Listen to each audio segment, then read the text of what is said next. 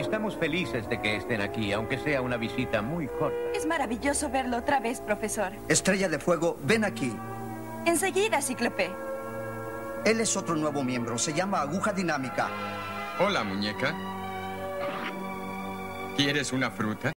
Muy buenos días, tardes, noches, cualquiera sea el horario que nos están escuchando. Mi nombre es Aníbal Cordero. Estamos en un nuevo capítulo de Agujas Dinámicas y me encuentro acompañado con el grandísimo, el mismísimo, el filántropo argento chileno, Francisco.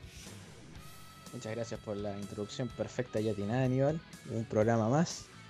¿Verdad? Un programa más donde no tenemos un invitado especial y pareciera que nos estamos sobando entre nosotros nomás. Pero pronto vendrá la oportunidad para.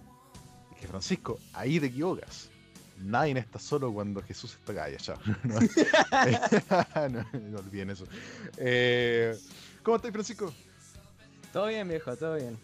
¿Todo ¿Vos? bien? Ahí estamos, todo bien. Intentando sobrevivir a, a este acado de mundo. Ah, cierto que eh, ustedes eh, ya tienen las dos semanas garantizadas. ¿En, en qué semana van? No, vamos en otra más, vamos en la tercera ya. De ah, ya van en la tercera. Sí, y no tiene para parar. No, no Ah. tiene cuándo parar. Pero bueno. eh, no sé qué, no, no sé qué hacer a ver, frente a eso. Ya, ya, ya, ya acepté que mi, que mi espacio vital desde ahora en adelante siempre va a ser mi habitación y, y mi casa. Entonces como que. Ahora ir al living es como una travesía, me abrigo, ¿cachai? Sí. Ya, saco fotos. es, es la aventura del, del día. Pero estamos bien, estamos bien. Bueno, Francisco, eh, a lo que nos convoca. Eh, bueno, este- en este capítulo eh, hemos querido ahí incursionar en, en arenas movedizas, en antiguas arenas, en terrenos explorados hace muchos años, hace muchos años explorados. Eh, y me refiero al cine de acción. Eh, nos invadió esa sed de sangre, de violencia, y hemos decidido hablar un poco acerca del cine de acción y, y sus implicancias, el- los héroes, antihéroes de él, eh, y cómo funciona el mismo, y, la importancia que tiene, que tuvo y que pueda tener hoy en día. Eh, y para lo mismo es necesario empezar a dilucidar qué entendemos cada uno por cine de acción.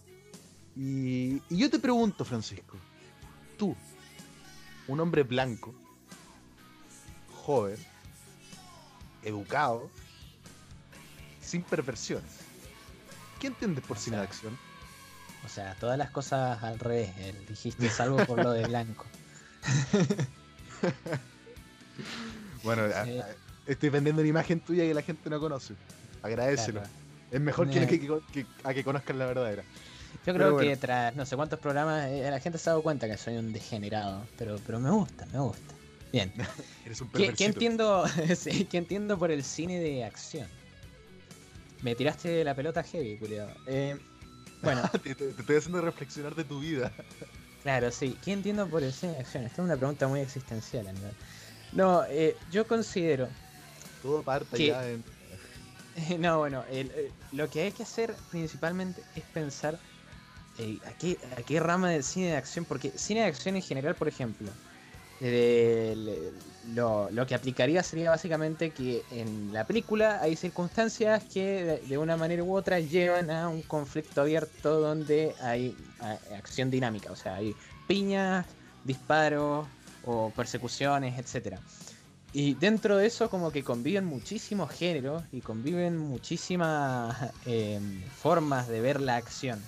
Y yo siento que ahí es donde, por ejemplo, hay que hacer el recorrido donde nosotros queremos llegar hoy día, por ejemplo, porque nos vamos a centrar mucho en ese cine de acción ochentoso, noventoso, ¿viste? Ese, eh, eh, donde, donde reinaron tipos como eh, Schwarzenegger o eh, ¿cómo se llama? Kenny Reeves, etc. Y para hacer eso yo creo que igual me remontaría, y mira, mira, mira lo que voy a hacer, porque para hacer el planteo del héroe y de llegar al antihéroe de los 80, yo creo que el western es como el lugar donde nace esto. Ah, Francisco, siempre tu- tuviste fascinación de meter los western en todo. Viejo, esas, todas esas noches en el red, en la red, no pueden ser en vano, ¿me entendés? todas, esas, todas esas noches después de mamar más alfate no pueden ser, hermano. Pero bueno, la cosa es que yo, yo considero esto. El, vos, vos ves el héroe clásico estadounidense, que es en, en el que vamos a centrarnos inicialmente. eh, y vos te y vos ves básicamente un personaje que representa los valores norteamericanos. Y el western es esencial en eso, porque es básicamente el héroe de la construcción del ideal de la nación. Que es eh, el tipo de frontera que resuelve la justicia y la, eh, todos los problemas de forma independiente, que se dedica y vive para una comunidad pequeña de personas que todas más o menos piensan igual, que, ¿cómo se llama? Que tiene mucha esta cosa del ojo por ojo y de que si hay un problema lo resolvemos ahí mismo y de forma física, etc. Y eh, ese héroe de western clásico que vos podrías pensar, por ejemplo, en actores como John Wayne, en los 60 empieza con, a mezclarse con, bueno, y, y en los 50 gracias también a la presencia de la Nouvelle Vague y del cine de, de detectives este noir, como que empieza a mezclarse y en los 60 ocurren dos cosas. Primero que los westerns se transforman en el, ahora en el llanero solitario, ahora es Clint Eastwood como resolviendo todos los tiros, Claro. y en los 70 te trae el nuevo cine de acción, que es un cine, y que vuelvo a incorporar este tema que ya parezco disco rayado, pero es el de. En los 70, con, con las crisis económicas que empiezan a ocurrir y con la quiebra de Nueva York, etcétera, es como que a- aparecen nuevos personajes. Y yo destaco este como el primer héroe de acción propiamente dicho de, de esta como escuelita que vamos a tratar, que es Clint Eastwood en Harry el Harry Sucio. Sabía que iba a decir eso. Es que. Eh, Te encuentro razón. Pensalo, eh. Te encuentro razón. Eh, y, y- y tu mirada y tu análisis está muy bien planteado, a- al punto que me dejan vergüenza a lo que yo tenía pensado decir. Eh, Ah, pará, pará. No, pará. ¿Qué ibas a decir vos? no, no, no, no, en el fondo no, no le vi una mirada tan histórica, eh, sino más bien, o sea, analizando, cuando me pregunto, cuando me pregunto a mí mismo, mí mismo, ¿qué consideras por cine de acción? Eh, en el fondo hago un repaso de, de- de las películas que yo considero acción en mi mente y, y llego a puntos comunes, ¿cachai? Eh, Más que un, un análisis histórico, que es lo que tú hiciste y que me deja humillado completamente. No, yo Eh. creo que la. No, pa- para, para, voy a hacer una aclaración. Yo creo que el análisis que yo hago, eh, eh, o sea, tiene el puro mérito de solamente mencionar varios títulos. O sea, no lo considero un análisis superior a una No. cuestión que, que otra persona pueda plantear meramente en el género. Hasta No, puede Francisco. sonar pretencioso lo que yo digo. Aldo No, no, como el. Ah, como era el weón que, que opinaba de cine acá en Chile que se murió. El. Ah. El que siempre le ponía un uno a las películas, ¿cómo se llamaba? Pasará. Ítalo pasa al agua, sí, Ítalo ¿Se pasa al agua. murió? Muy- ¿Se murió? Sí, se murió. se murió No, hace no sabía. Uy, no sabía, viejo. ¿De Se murió. se no, que- el, que el tipo, el tipo hace como 5 o 6 años chocó y quedó muy mal del accidente. Es más, quedó en silla de ruedas, quedó casi en estado vegetal. Uy, Y, viejo. y- y hace como dos años murió ya definitivo, como que ya no le daba más al cuerpo. El tipo era Oh. joven, se murió como a sesenta y tantos años. Sí, me, me acabas de destruir, culiao. No sabía nada de esto. Tu ídolo de la infancia murió, Francisco. Era lo de la infancia. no, bueno, pero. No, ya, centremos-. Dale, dale. ¿Qué es eso, Francisco? ¿Está llorando? Estoy escuchando llanto. ya. No, pero mira, eh, que en el fondo yo el cine de acción eh, lo podría describir yéndome netamente a los elementos centrales. O sea, eh, nace una figura de un héroe o un antihéroe que se enfrenta a, a este mal mayor, que puede ser un individuo, ya sea específico o una organización, ¿cachai? Eh, terrorista, eh, islámico, bla, bla, bla. Eh, y que dentro de este enfrentamiento contiene siempre persecuciones, explosiones, peleas, disparos, hombres saltando tras, un- tras una explosión. y, que y que- que- y que en sí el cine de acción lo que hace es exponerte a una violencia visual e intensa, ¿cachai? Pero, no, no, eh, pero, pero siendo únicamente violencia, ¿cachai? No, no, no pasando el límite a gore. Eh, y que considero eso como, como, el, como el cine de acción y que hoy en día eh, ha ido perdiendo estos roles y se ha ido mezclando, o sea, hoy en día no, ya hace muchos años atrás, ¿cachai? Pero se ha ido mezclando con otros géneros. con los cuales guarda ciertas semejanzas con los cuales puede compartir puntos en común, ya sea, no sé, el cine bélico, por ejemplo, la ciencia ficción, la comedia, que también en, en los años, no- o sea, finales de los mitad 80 hacia 90, tomó mucho el tema de eh, eh, acción-comedia, eh, el terror también un poco, ¿cachai? Entonces, para mí, consi- considero que el cine de acción puro, propiamente tal, y, y y pensamiento de hoy en día lo se encuentra de los 90 hacia atrás, ¿cachai? 90, 80, hasta 70, eh, y que contienen esto, contienen eh, explosiones, disparos, etcétera, a lo mejor una, una trama mucho más eh, ligera, no con tanto giro argumental, ni, plot, twist, ni etcétera, pero, pero que engloba eso, engloba un, un individuo que personifica lo bueno o justo, y, y el otro individuo que es la antítesis, y que el tramo entre llegar de este a este otro implica explosiones, disparos, muerte, eh, etc. Eso es como lo que yo considero cine de acción. Eh, y que de ahí se va mezclando y ahí a meter, el, como te digo, la comedia, eh, como fue, por ejemplo, por dar un ejemplo, Duro de Matar. No, no, no, no, eh, Arma Mortal. Arma Mortal tiene mucho ya del, del, del elemento comedia entre ellas. ¿Cachai? Es que sí. Yo creo que ahí, para, hago un pequeño inciso. Yo creo que ahí la Buddy Cop Movie, esa la, la de los dos policías, es como Mm. que siempre tuvo ese componente más cómico. Porque lo ves, por ejemplo, en Rush Hour, lo ves en. eh, ¿Cómo se llama? En 48 horas, creo que se llama, la que es con Nick Nolte. Y bueno, en esta arma mortal, tam- arma letal o arma mortal eh, también. Y en, bueno, y un poco, no es Body Cop, pero es parecido, es eh, un policía en Beverly Hills. Como que todas siguen, viste, esa estructura más cómica. Un policía en kindergarten. Uh, bien. Oye, es increíble. A tema aparte, es increíble y es un elemento a estudiar. Que la mayoría de la gente que ganó un Oscar en los 90 y 80 o estuvieron nominados, la película siguiente es una mierda. En bueno, en la época de los 2010 igual. O sea, en la época de los 2000, de los 2000 digo igual. Pero, viejo, eh, tenía puta, ¿cómo se llama? Eh, Stallone. Ganó un Oscar, ¿cierto? Sí, por Rocky. Eh, creo, eh, sí, ganó el Oscar. Creí que había sido nominado nomás. A ver, a ver. Lo ganó. No, pero, pero en el fondo ya, pero, pero se da Sí, mucho sí, esto sí, sí. que es- Sí. escogen una película mala, ¿cachai? Eh, la siguiente. Sí. Eh, y que por suerte no la Una pasó, o por ejemplo, varias. o una o varias. Y que también empiezan a experimentar con otros géneros. Pero, pero espera, centrémonos nuevamente en. Que quiero confirmar si es que ganó Oscar. No, no ganó nada. A ver, Stallone. Un minuto. Francisco Rellena, rápido. Eh, na, na, na. El peor relleno del mundo. Exactamente. Eh, no, no ganó un Oscar. Estuvo nominado por Rocky, eh, mejor actor y mejor guion original. ¿Viste? ¿Viste? Y Arnold Schwarzenegger no ganó nada. No, viejo. No, Pues, ese chabón, o sea, Ni siquiera actúa, en verdad. o sea, ese tipo, qué sé yo, lo que ganó fue eh, ser el gobernador de California, pero ya Claro. está. Pero, eh, eh, Stallone igual tampoco digamos que actúa. Yo creo que Sta- Stallone ha mejorado mucho su capacidad actoral a Sí, lo largo de los años. sí. Vamos. Eh, ya, pero, pero déjame ah, volver al.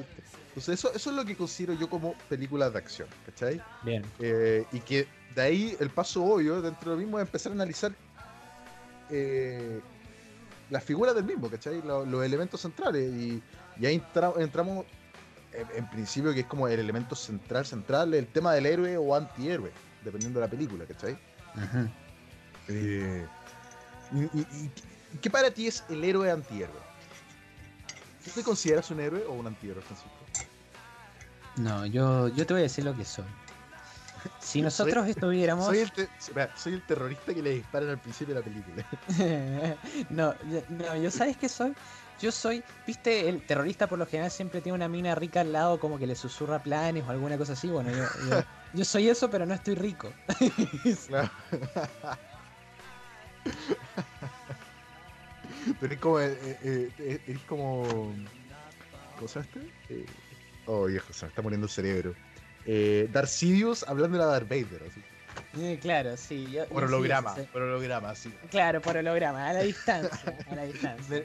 No se te ve la cara, pero se te ve todo Claro. como escondido. Es como que yo, yo, yo lo único que hago es como el, el, el skimming. Yo soy el. y Vos tenés que hacer esto porque. Y, y- y le susurro y, y ya, eso. Y al final me aplasta un bloque de algo, una pija así, ni siquiera es como muy épico. Pero bueno. Bueno, pero, para centrándonos de vuelta.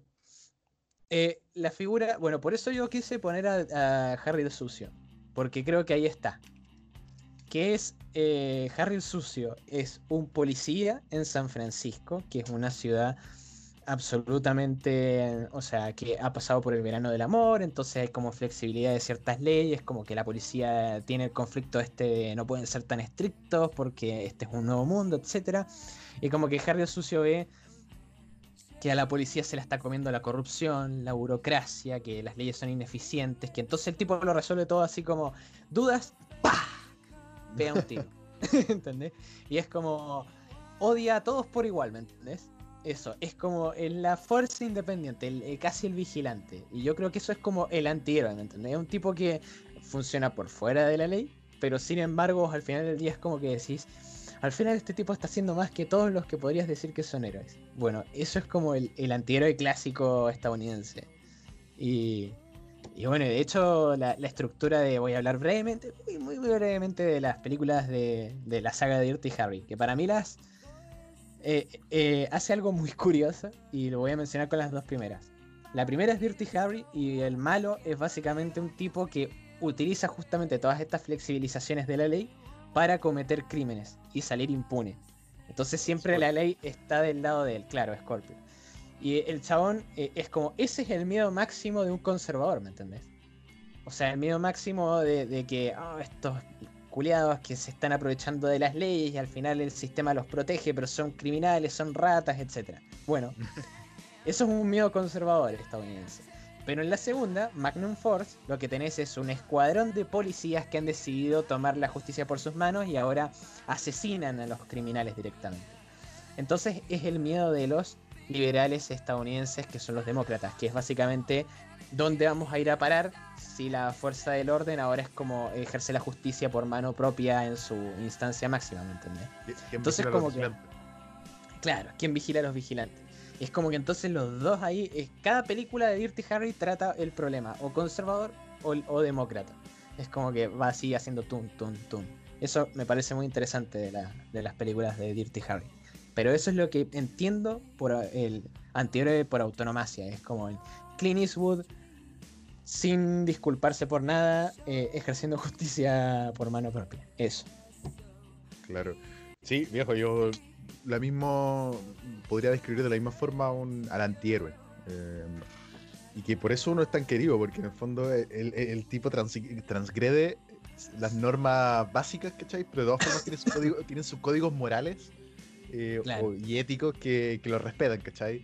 Eh, y, y que se ve en cada película, y eso es como lo entretenido. Entonces eso es lo que te hace querer al, a- al antihéroe. Eh, que, eso lo podía extrapolar a, diferentes tipos de películas, etcétera. Eh, Sí, de hecho, de hecho, qué secuencia más conocida y ultra cliché es lo- el chabón o los chabones en la oficina del jefe de policía eh, diciéndoles, maldita sea, no puede ser, como siempre te, te saltás todas las normas. Claro. Al final lo has logrado. como esa cosa, Claro. ¿viste? Con el medio reto y el típico policía atrás, que, que es como el, el, el cizañero y que está como así, como tenéis que leer la regla, y después el weón queda para el pico cuando le perdonan todo. Que es Claro. lo que se da dentro de Cobra. Eh, esta película es este- eh, eh, estelarizada por Sylvester Stallone, eh, del 85, si no me equivoco. Eh, déjame confirmar antes de que 86. me pinches. 86, puta, me haya pegado ahora. No. Pero bueno, viejo, yo encuentro que Cobra es una obra maestra. Yo encuentro que es una de las mejores películas de la historia. Y te voy a dar mis argumentos. Por favor. Primero, tenía un tipo que, no- que, que en ese momento no sabía actuar y que únicamente actúa de Sylvester Stallone. Segundo, tienes un tipo que dice una palabra por escena, o sea, una frase por escena, y esa frase siempre es badass. Cuando le dicen, Cobra, tienes un, un- un problema de, de, ¿cómo se, de, de agresividad, creo que era. Y dice, sí, pero un pequeño problema. Y el weón se va. No hay nada más que responde, weón. Y contiene una de las que yo considero las mejores frases de la historia del cine, que es llegando al clímax, eh, cuando le dice al, al villano, aquí es donde muere la ley y surjo yo. Ah, sí, sí. Viejo, para mí esa es una de las mejores frases del cine porque el weón lo está mirando con una cara tan seria porque el tipo no sabe actuar. Eh, pero me encanta, me encanta. Aparte que tenía explosiones, autos, weón. Oh, Eh, la muerte del malo.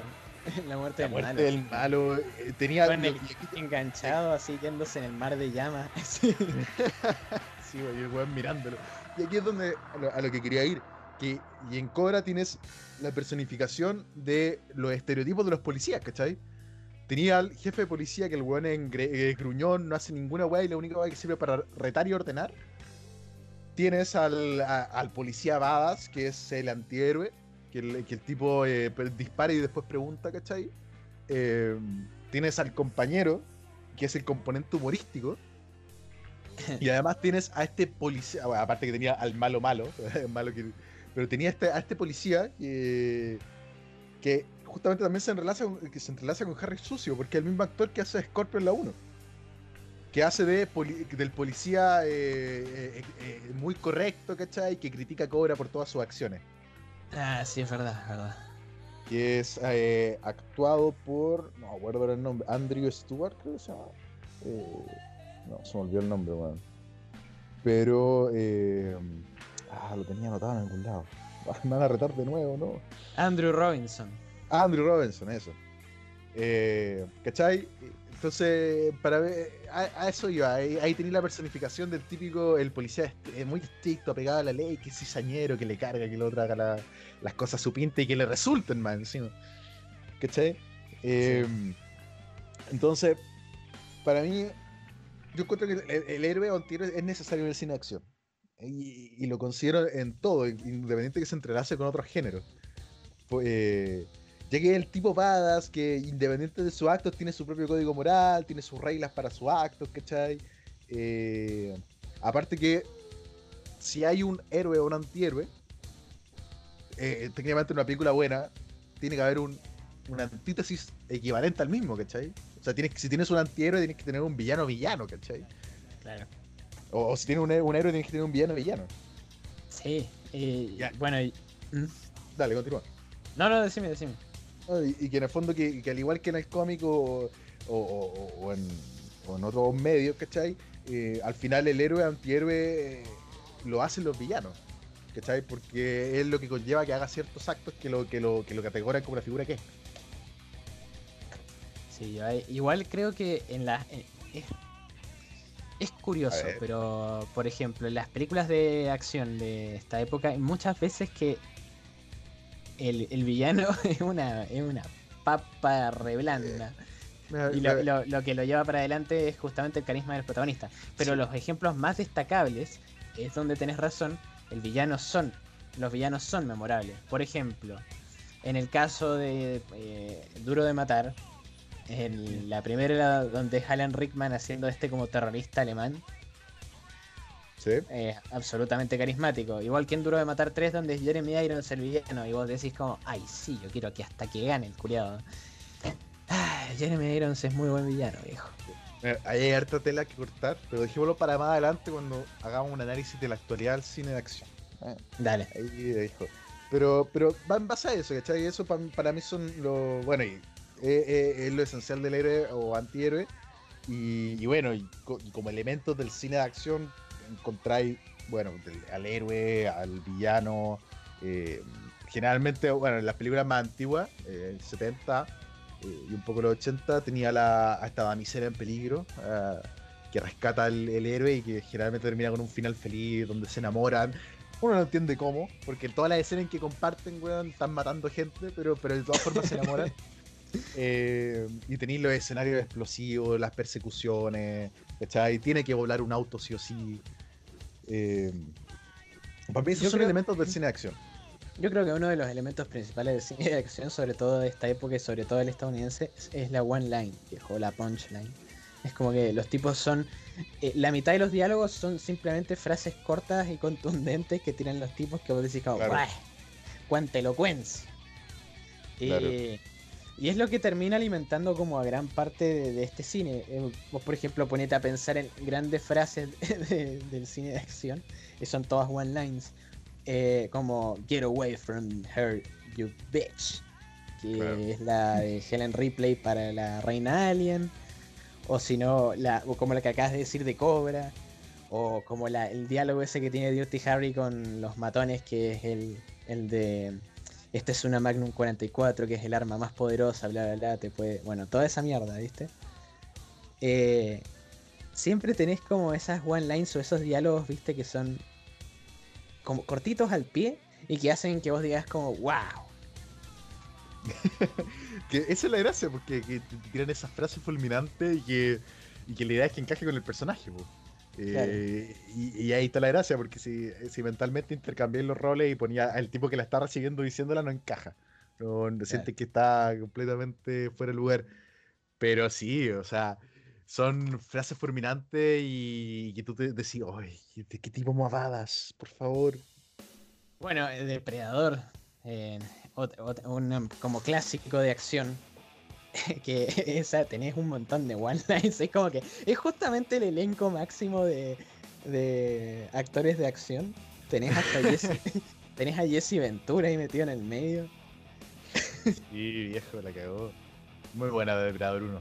Bueno, la 2 igual le tengo cariño. La, do- la Pero dos, la- ah, es, es divertida la dos. a mí Sí, es- me que eso- gusta. que ahí tienes la contraposición. Por ejemplo, Depredador 1 es- es acción. ¿Cachai? Son tipos musculosos, badas. Eh, y, tenía un monstruo que hay que matar, nada más. No, no tenía nada. Y, te- y tenía el contexto de la selva, ¿cachai? Eh, no necesitáis nada más. Ya la 2 ya empieza a meter elementos humorísticos. Porque la otra son. Te tiran estas frases. Y que te causan risa alguna. Por ejemplo, el de. La conversación, bueno, es que, hoy, en día he visto tantas veces los videos del bananero que ahora cuando veo la película me imagino a los, a los personajes diciendo las frases del bananero. Pero Ah, tiran estas frases cómicas, o sea, o, o- o- o que dan risa, pero las tiran como si nada, ¿cachai? No, no esperando que uno se ría, ¿me entendí? siento que es la gran... mm, para mantiene esa esencia de acción, mantiene esa, escena, eh, esa esencia de acción, pero ya en Depredador 2 evoluciona y ya se empieza a entremezclar mucho más con la comedia. Entonces, las escenas humorísticas son escenas humorísticas, o las frases humorísticas son frases humorísticas, ¿cachai? Con la intención eh, deliberada de que hagamos reír al espectador. Sí. Y yo, yo siento que ahí está como uno de los principales cambios, bueno, que esto es saltarse un poco, pero lo digo brevemente. Eh, vos ve- ¿Por qué a mí no me gusta, por ejemplo, Expendables?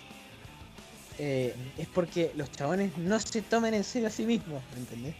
Me Ay, mata eso. Es que es que es un meme, y yo no quiero el meme, yo quiero... El meme naturalmente surge de, de- de que se lo estén tomando en serio, vos de ahí puedes sacar el meme, pero cuando ya los chabones son conscientes de que quieren hacer un meme, que se ve ultra trucho, es muy trucho, viejo. Eh, sí, es que, ¿sabes qué? el otro tema, eh, que, que es lo que pasa con la lucha libre, weón. Cuando veis pelear a un viejo. Cuando veis actuar Ah. a estos viejos haciéndose. No te lo tomáis en serio ni siquiera. Yo creo que aunque te pusieran a, a, a- a los personajes en una weá un poco más seria, no te los vais a tomar en serio porque tú sabes que los weones ya no, ¿cachai? Ya no hacen eso y no van a hacer. Porque antes tú veías, por ejemplo, Rambo o, o Terminator. Bueno, Arnold Schwarzenegger tenía un físico suficiente como para una caída, ¿cachai? Para esto, Rambo para escalar un árbol, etcétera. Pero ya no, ¿cachai? Y tú lo veías y, y, weón, y veía a Arnold Schwarzenegger después de que lo habéis visto que fue eh, gobernador, después de actuar en mil películas malas, y lo veías y pobre viejo. Ay, viejo. Preguntarse, por No nos hagamos, no, no, no nos hagamos daño y volvamos al pasado. bueno, exactamente. Volvamos a nuestro lugar feliz. Eh, y viejo, yo, yo quiero preguntarte algo. ¿Tú consideras que el cine de acción es una simple fórmula? Eh, que te- eh, vamos tiqueando que, que ya cumplimos con esto, esto, otro, esto, otro. O, o tiene las diferencias, o, o- o cuáles son los elementos que diferencian una película de otra. O, ahora es como Disney que dice ya, incluimos un personaje negro, incluimos un personaje con una diversidad sexual, incluimos esto, otro. eh, ahora pu- publiquemos la película. Sí, Mm, dije creo- algo muy controversial, pero lo mantengo. No, no, eh, yo voy a hacer doble controversial, así, double down. Yo, yo estoy de acuerdo con eso.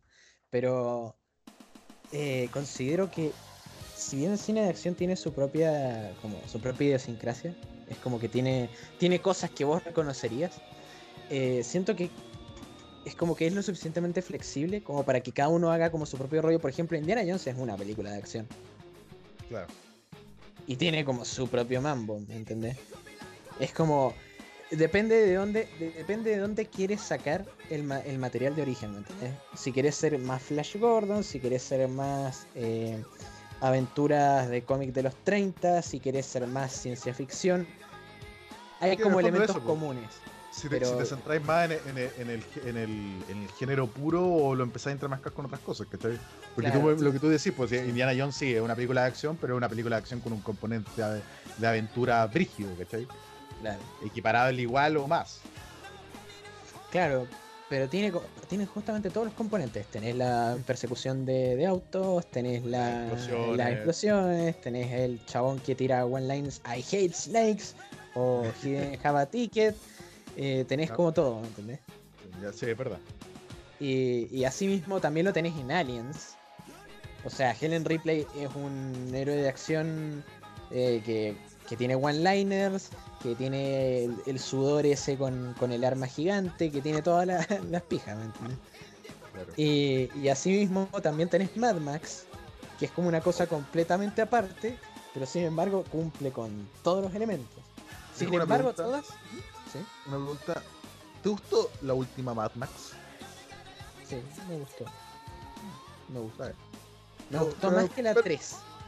Pero, pero te gustó, nada más. Porque algunos la consideran que fue la mejor película del 2014, si no me equivoco.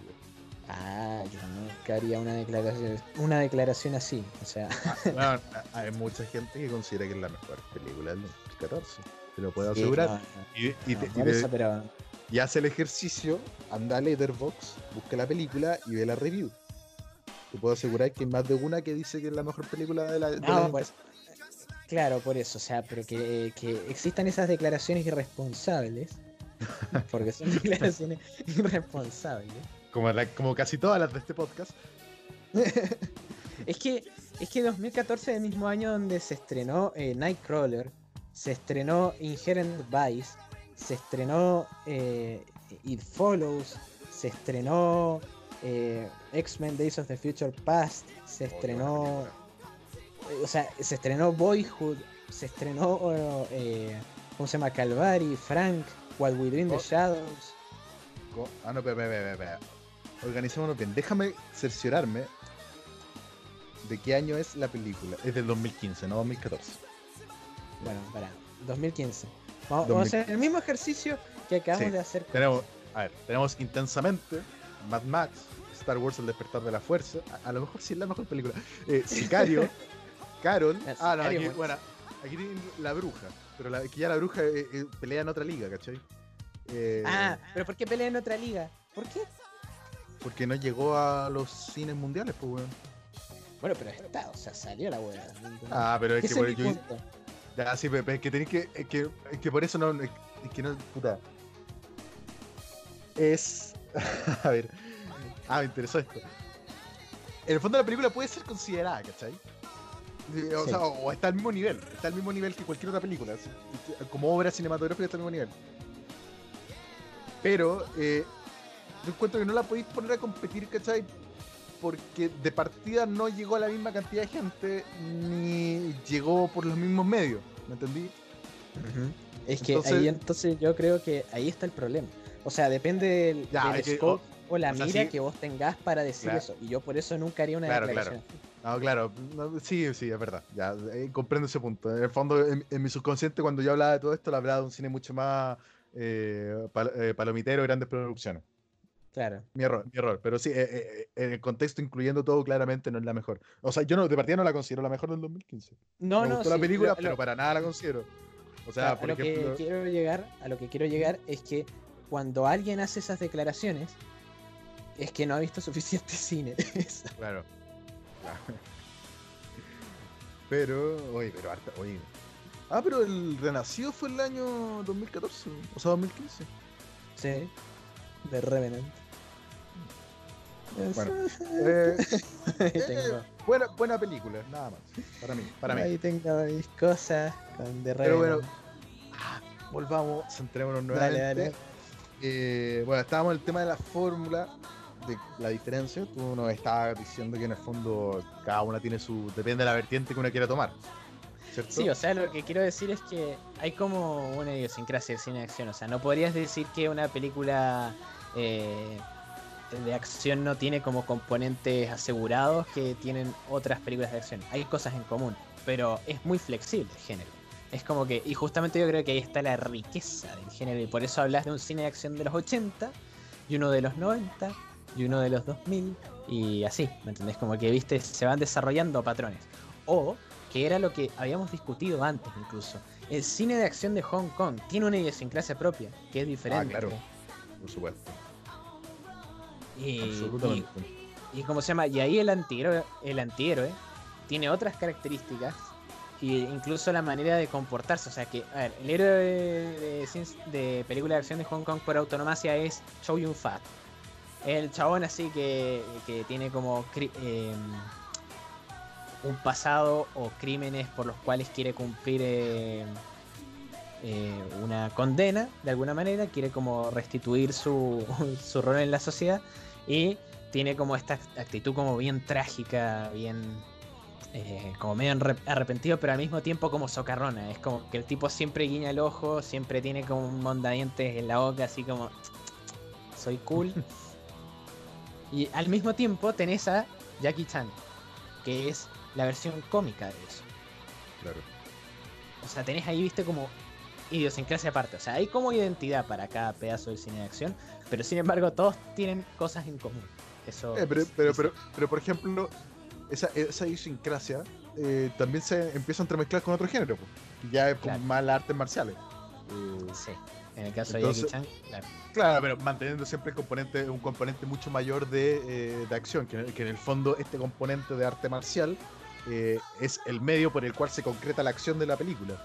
Claro. Eh, claro.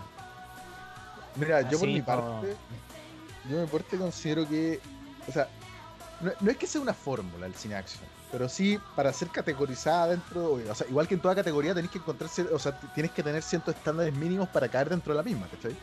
Eh, que es lo que estamos hablando, ya sea eh, y que, y que de esa forma la trama va impactando de diferentes maneras y, y relucen las diferencias propias de la película.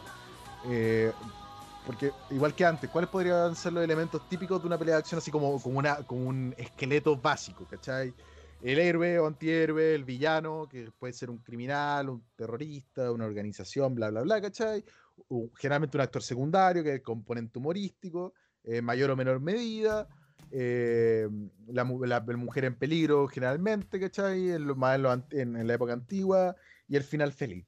Y entre medio las explosiones, los tiroteos, eh, los golpes, ¿cachai? Las frases badas, etcétera. Esa es como la, la estructura, el esqueleto muy básico. Y que de ahí se va ramificando y, y vais teniendo el resto o, o personificando la película propiamente tal. Eso para mí, al menos. Eh, eh, pero yo creo que el elemento más sustancial eh, en una película de acción va a ser siempre el actor, weón. Eh, el actor y la interpretación propia de él, weón. Eh, puta, ya he repetido que Stallone actúa siempre de Stallone, ¿cachai? Eh, y que a su vez es muy parecido a Arnold Schwarzenegger en su forma de actuar, al menos en la época antigua. Eh, y que por eso, eh, por ejemplo, tú podrías colocar a Rambo dentro de Terminator, o sea, de Depredador, ¿cachai? Y Sí. encajaría, co- eh, tendría una coherencia, ¿cachai? Porque el personaje es muy parecido a Arnold Schwarzenegger, únicamente que Rambo tiene sus traumas y no habla casi. ¿Me entendí? Sí, yo ahí creo que entra como una cosa que es que el, el cine de acción siempre ha tenido este componente de que el actor que eliges más vale que sea carismático como persona, porque vas a tener a la persona. Vos lo que querés hacer es que la gente se enamore del actor, no de la actuación. La actuación chupa un huevo, porque la mayoría de las veces es casi inexistente. Pero sí del actor como vendedor de espectáculo. Vos por eso, por ejemplo, tenés eh, Danny Glover, que es el de Depredador y Arma Mortal.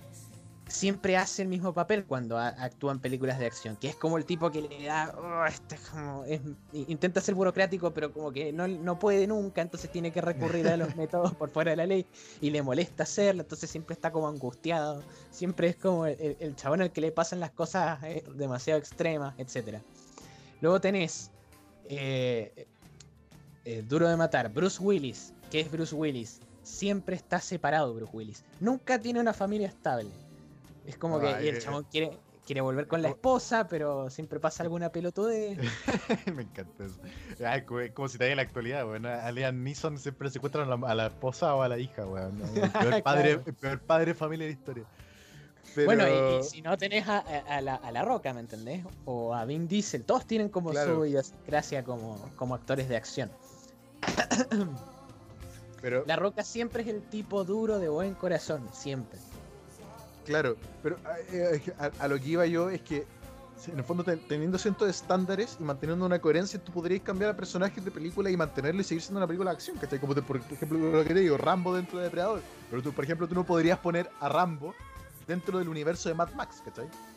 Claro, y, y yo, No creo que, yo creo que- claro, yo creo que es por eso también, es por justamente lo que ofrece Stallone a una película de acción. Ah, eh, nota aparte, para mí Rambo es una película hermosa, weón. Eh, La primera a mí me gusta mucho. weón, encuentro que es buenísimo. Eh, tiene tantos componentes que, que- que pasan más allá de ser una película de disparos nomás. Pero bueno, más adelante tocamos esos temas. Sí, sí. Pero eso, yo, ese es como mi, mi- mi pensamiento respecto a la fórmula y respecto de lo que diferencia cada película propiamente tal. Yo creo que el elemento determinante siempre va a ser el actor. Eh, y, y por lo que tú decías, en el fondo, el carisma del, del mismo y, y que el actor, el, el actor encaje dentro de, del papel. O sea, no, no me imagino a Nicolas Cage eh, actuando eh, de, no sé, weón, del sucio Harry, weón. No, claro, ¿y por qué? Porque justamente eh, Nicolas Cage, ¿qué es lo que trae? Vos ponete a ver las películas de acción en las que ha trabajado. Con Air, eh, La Roca, eh, ¿cómo mierda se llama esta? Face Off, etcétera. Es como siempre el tipo también que es, es un tipo común o que es un tipo que en el fondo quiere vivir una vida común y de repente se le intervienen por X factor. Y el tipo sale a partir de eso. En Con Air, el tipo está a punto de que lo saquen de prisión y va a reencontrarse con su familia, a la que quiere mucho, en la que el principio del crimen que cometió ni siquiera era una cosa que debió haber sido condenada, porque fue en defensa propia, y está ahí atrapado en esa situación que lo excede. Pero el tipo, porque justamente quiere reencontrarse con su familia, va a hacer todo lo necesario. Como- Y en todas las películas es más o menos lo mismo, ¿viste? Es como que siempre lo. eh, Harrison Ford igual. Es como que Harrison Ford siempre es el tipo al que todas las situaciones lo exceden. Inicialmente él no debería ganar, pero a través de que se la va rebuscando, es como que logra salir a flote. Yo creo Y que a Harrison Ford actúa de Harrison Ford, weón. Igual que la mayoría de estos tipos. igual que la mayoría de estos tipos. Es que, eh, que eso, el cine de acción, te, bueno, no, no, no voy a decir que, que Harrison Ford actúe mal, pero voy al hecho de que este- el cine de acción no, te, no requiere tanto, lo que hablamos, no requiere tanto nivel actoral, sino más bien carisma. Claro, eso. Eh, Sí, y Harrison Ford, aparte de, ah, de actuar bien, el weón es, es carisma andante, ¿cachai? Eh, eh, y en su época era un sex symbol, weón, automático. Claro, y, y bueno, es que ahí está justamente. Vos, eh, hay muchos actores que han sido buenos y que han actuado en películas de acción o que han creado como personas en el cine de acción y que le- eso le ha ayudado mucho a las películas en sí. Bueno, Sigourney Weaver eh, ha sido, por ejemplo, una, eh, Harrison Ford ha sido otro, eh, Michelle Pfeiffer, tenés como... Tenés sus ejemplos ahí de actores buenos que han logrado... Claro. Bueno, incluso, incluso, por ejemplo, tenés a Robert De Niro y Al Pacino, que entre el cine de gángster y el cine de acción han actuado en bastantes. Y es como que también, ¿viste? Siempre como que siguen el mismo personaje. Son siempre profesionales. Sí, Esos tipos nunca. Pero a mí me sorprende, me sorprende que una dupla tan buena, weón, que ha dado obras maestras del cine ya como Padrino 2, tengan tantas películas de acción malas ellos dos juntos, weón. Pero yo siento que esos tipos se lo deben pasar tan bien, porque de verdad eh, se lo deben pasar tan bien actuando juntos, weón. Sí, yo creo que eh, sí, además, y, viejo, ¿no? Quiero, no quiero meterme en el mar de películas malas. Sí, o sea, weón, eh, Al Pacino tiene esta película con Adam Sandler donde Adam Sandler hace de, de mujer, weón. O sea, pero es que esos tipos, ese es el nivel, weones que llegar, lograron tanto que los weones les importa un pico, los weones actúan, ya sea por plata o por pasarla bien, weón. Esa es la wea. Sí, yo, final- creo, yo creo que yo creo que por plata, porque por pasarla bien andate una obra de teatro, ¿me entendés? Es como. Ah, claro, no sé. pero. Pero, ya, pero voy, a, voy al hecho que eh, estos tipos, eh, al menos ellos dos, huevo, deben huevo, pasarla sí. tan bien, weón. Sí, sí. Y es como, yo, yo hacía el análisis con, con, por ejemplo, con, con Cobra, que, que me encanta. Weón, yo creo que Sylvester Stallone tiene que haber sido la mejor, el- la mejor grabación de su vida, weón. Y bueno, el culiado destruía cosas, decía dos frases por escena, weón. Decía cosas badas. Eh, no sé, weón. yo encuentro que el tipo lo tiene que haber disfrutado tanto, weón. Lo hacen andar en autos, derrapar, weón. Muy bueno, weón. Pero eso, weón. Ahora, yo creo que sería bueno, no sé, que buscáramos características comunes de este héroe o antihéroe, ¿cachai? Si ya hemos visto ciertas, o sea, ciertos patrones repetitivos, centrémonos ahora en el héroe antihéroe de, de, de, este- de estas, de estas películas de acción que estamos hablando. ¿Cuáles serían lo- los elementos que lo caracterizan? Yo creo que el, bueno, uno de los que a mí me parece importante destacar es el de la el de que estar al margen de la ley. Eso, o sea, en algún momento el personaje sí o sí tiene que eh, salirse del esquema, o sea, de que no, no todas las cosas pueden ser obtenidas manteniéndose dentro de los márgenes de la ley. Siempre hay un momento donde hay que romperlos un poco, aunque sea. Yo creo que eso es esencial. Sí, eh, que eso y que sea un tipo badass. Eh, de ese decir, weón, no, no me quiero enfrentar a él. Claro. O sea, Además el la- carisma. el, el el carisma sí, tiene que ah, ser. eh, Además de la- las frases cliché, weón. Esas frases fulminantes. Eh, Bueno, y si te vais más, más específico, más al 80, eh, el tipo tenía que ser un tipo eh, con buen físico, ¿cachai? Eh, ojalá musculoso. eh, y que por lo mismo dieron el salto muchos actores, ya sea como personajes principal o secundario, muchos actores de estos físicos culturistas dieron el paso al cine de acción. Sí, de hecho, está, está llenísimo. Bueno, ahí, que ahí tenés- ¿Cómo se llama este...? Para, para, termina tu idea. No, no, eso era que en el fondo fue el, el- el paso, la transición que hicieron. Es como, disculpe la gente que, que no ve lucha libre, pero es como el paso que dan los, generalmente los, los fisiculturistas o los jugadores de fútbol americano hacia la WWE. Sí. Que cuando, Eh, cuando ya se te, se te acaba este negocio, te pasa ya al otro.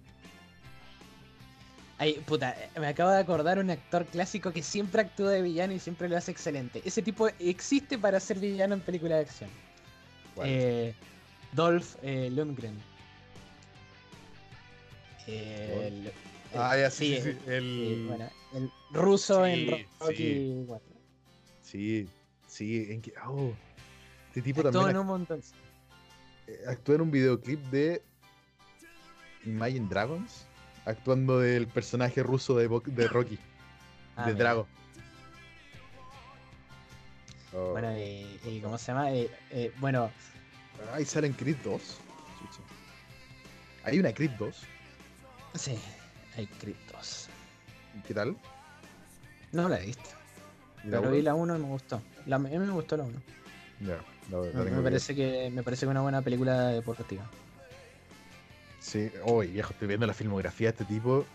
Directo a video, directo a video, directo a video, directo a video, directo a video, directo a video. Weón, weón. Yo- El 70% de sus películas fueron directo a video. Salvo por Rocky, eh, A View to Kill, Master of the Universe. ¡Ah, hizo He-Man! ¡Ay, qué buena! Ah, mira, ah, es cierto que hubo una película de He-Man, culiao, no. Soldado Universal, Sí, qué buenísimo. Ahí tenía otra Bueno. película de acción, pero que ya se mete, Sí. mete con la ciencia ficción en la comedia a un nivel importante. Pero la, comedia involuntaria. Con Eh. con- comedia involuntaria, sí. Eh, y viejo, ¿tú consideras que el cine de acción del que estamos hablando, contextualizando, eh, de los que hemos nombrado, son propaganda política? ¿O funcionan como tal? ¿O tienen Yo tintes? creo, yo creo que eh, si hay algo que son, son eh, refuerzan estos componentes que, o sea, por lo menos yo mencionaba al principio, que son de la identidad de, bueno, que se supone que tiene que ser un americano, ¿me entiendes? Claro. Se supone que tiene que ser un estadounidense, tiene que ser justamente esta persona que eh, cuando hay problemas los resuelve y los hace, hace cosas, ¿me entiendes? Él No es pasivo, es activo. Claro. Y, y lo ves, eh, voy a mencionar un ejemplo de la lucha libre. La canción de intro de... ¿Cómo se va a ir el nombre? Por el amor de Dios. New World pues. Order, ¿cómo se llama? El, Eh, bueno, el más conocido. El que Hulk Hogan. vez pelearon- Hulk Hogan, claro, la canción de Hulk Hogan. Ah, el. American. El Sí, todo, el todo americano. American. Claro, sí. Bueno, vos lees la letra y decís, son justamente es un héroe de acción, ¿me entendés? Eh, justamente es un chabón que no puede dejar pasar una afrenta, que tiene que hacer las cosas correctas, eh, tiene un sentido de la moral, con una brújula de la moral que lo lleva a un destino claro, es el destino manifiesto de los Estados Unidos manifestado en una persona y que eh, las Al- cosas las resuelve a mano, pistola o lo que sea limpio, ¿me entendés? Al Es como, punto- no te va a disparar, pero de Sí. frente, no por la espalda, ¿me entendés? Al, al punto que Hulk Hogan tiene una película.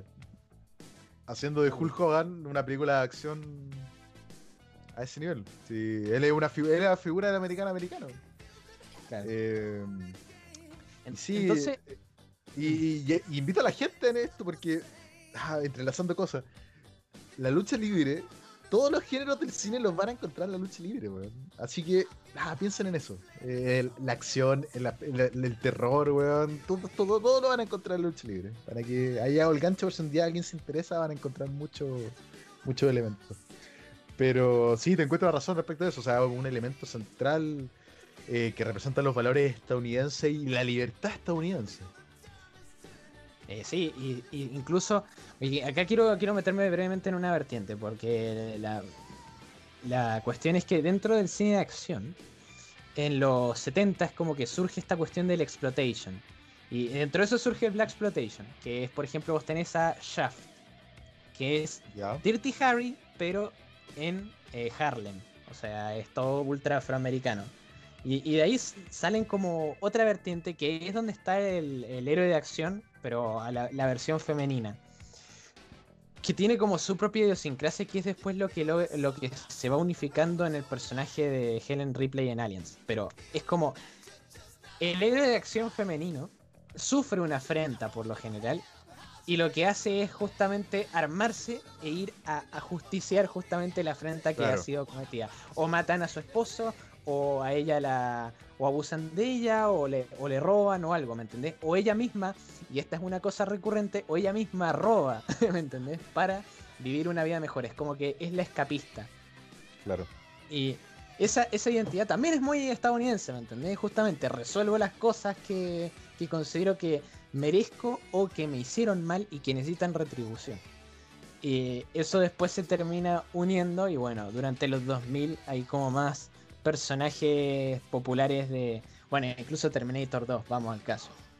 Terminator 2, eh, el, líder de acción ahí, aparte de Schwarzenegger, es la, la mina, es la Linda Hamilton. Como que ahí tenés eh, ese, ese componente que ahora se usa mucho más y ahora es como una versión ah, ultra fofa y distorsionada de eso, pero ahora te sacan los ángeles de Charlie y vos tenés que automáticamente decir esto. No, pero es eso, la eso, lo- eso lo habían sacado antes. Yo creo que el, problema fue, eh, o sea, en, en los 90 era, era mucho más eh, la figura, bueno, igual estoy hablando un poco de, no, de- del desconocimiento. Puede llegar gente que me diga, me puede tirar un listado de películas eh, callándome la boca, pero en los 90 eh, la figura del héroe femenino, ¿cachai? Era, mu- era mucho más empoderada y era mucho más badass, ¿cachai? Ya en la época de los 2000 pasó a ser humor con componentes de acción, como lo tenía en, la, en, ah, en Los Ángeles de Charlie, ¿cachai? Porque al final era una burla la wea. No, no, No, igual, igual yo decía la, yo igual yo decía la nueva de los No, ángeles sí. de Charlie. Es que eso voy. Espera, para terminar la idea. Entonces, Ah, en los, para mí, en los 2000 pasó eso y tenían más películas del estilo. Ahora no se me ocurren, ¿cachai? Pero, pero existen más películas del estilo donde la personaje principal es femenina, ¿cachai? Pero, pero lo- eh, la película tira mucho más al humor que a la, que a la acción. Y eh, tenéis las típicas, weón, Sandra Bullock, que. mm, ah, como sí. ¿cachai? Que, que, que son las policías, pero todo el rato humor, ¿cachai? Y que eso también se fue, eh, y es un mal que continuó y que creo que por suerte está muriendo a poco eh, eh, en la época de en los, do- eh, en los 2010, ¿cachai? Eh, eh, que ya eh, puta, son las últimas tiradas que, o, o ya netamente va directo como comedia más que como acción. Mirá vos, yo, yo lo veo al, al revés. Yo lo veo al revés. Brevemente. O sea, es como mezclado, pero te doy la razón que salieron estas películas de, de acción que responden más al género este de Rush Hour, que es como acción-comedia. Pero yo creo que los 2000 se zarparon en intentar hacer cosas serias y, y te menciono un par de ejemplos. Inframundo, o sea, Underworld, Ah, qué está la de los licántropos y vampiros. Sí, sí, o sea, el héroe, el héroe femenino es, es el protagonista, que es la mina vampiro esta. Después tenés eh, Sucker Punch, la de. ¿cómo se llama? La de Zack Snyder. Mm. Después tenés Gatúbela, Ah, ya, pero. Resident Evil, Iron eh. Flux. Ya, mira, Resident Evil 2 te lo puedo considerar como una, al menos como una figura femenina fuerte, ¿cachai? Gatúbela no. Eh, Es una película mala en todos los sentidos. Eh, O sea, Resident Evil 2 sin de- esta película. Resident Evil 2 sin. No, a mí Resident Evil 2 me entretiene. No me voy a meter al tema de si. "Ey, no están como el juego. ay, ay, ay". No, no me voy a meter en eso, pero a mí Resident Evil 2 me entretiene. El resto no las he visto y no las voy a ver. Porque ya siento que ahí sí se degeneró demasiado el asunto. Eh, más aún. Bueno, pero Eh, son, to- son todos héroes, ab- o sea, son todas eh, figuras heroicas absolutamente eh, eh, como con pasados oscuros o como con actitudes serias, como que todo el tiempo así como intentando, como si estuvieran mascando una... Claro, son escenarios demasiado. Claro, bueno, es eso, así como con la cara. Y yo creo que durante los 2010 fue donde pasamos a una nueva etapa, donde se triplicaron las películas de acción cómicas y es como que ay, este- son tan histriónicos los personajes que me desesperan, Ah, ¿entendés? Espera, eso dejémoslo para después, para el final. Dale. Por favor. Todo, todo Dale, lo que sea. dale. Ya. Eh, Pero en verdad, en verdad, eh, ya, estamos en los héroes como una, ya sea como propaganda o elemento político eh, o, o- o ideológico. En este caso tú hablabas del tema de la identidad estadounidense, ¿cierto? Sí, o sea, Eh, yo creo que refuerzan la identidad. Eso. Claro. Sí, eh, yo opino. Que opinar es opinar. eh, me iba a poner a cantar, menos mal paré. Eh, sí, o sea, en el fondo los grandes clásicos tienen mucho eso del Estados Unidos, el mejor país del mundo, admiren nuestra libertad, malditos chinos, japoneses, bla, bla. Y, y se da también re- de forma repetitiva, más no única, eh, que es típico que este héroe o antihéroe siempre es un ex soldado de Vietnam o alguien que rindió a- para el ejército, ¿cachai?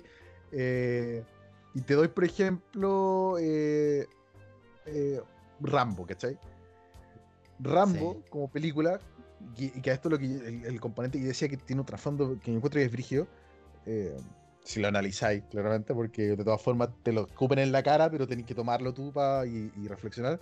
Que juega mucho con el tema de la violencia policíaca, la violencia a nivel país, ¿cachai? Eh, y los efectos de la posguerra en las personas. Eh, o sea, a Rambo te lo venden desde el principio como una persona traumada, ¿cachai? Eh, y los flashbacks de la nada, weón, y que no. o que el weón ve cosas y se acuerda, el weón se queda callado, el weón no habla.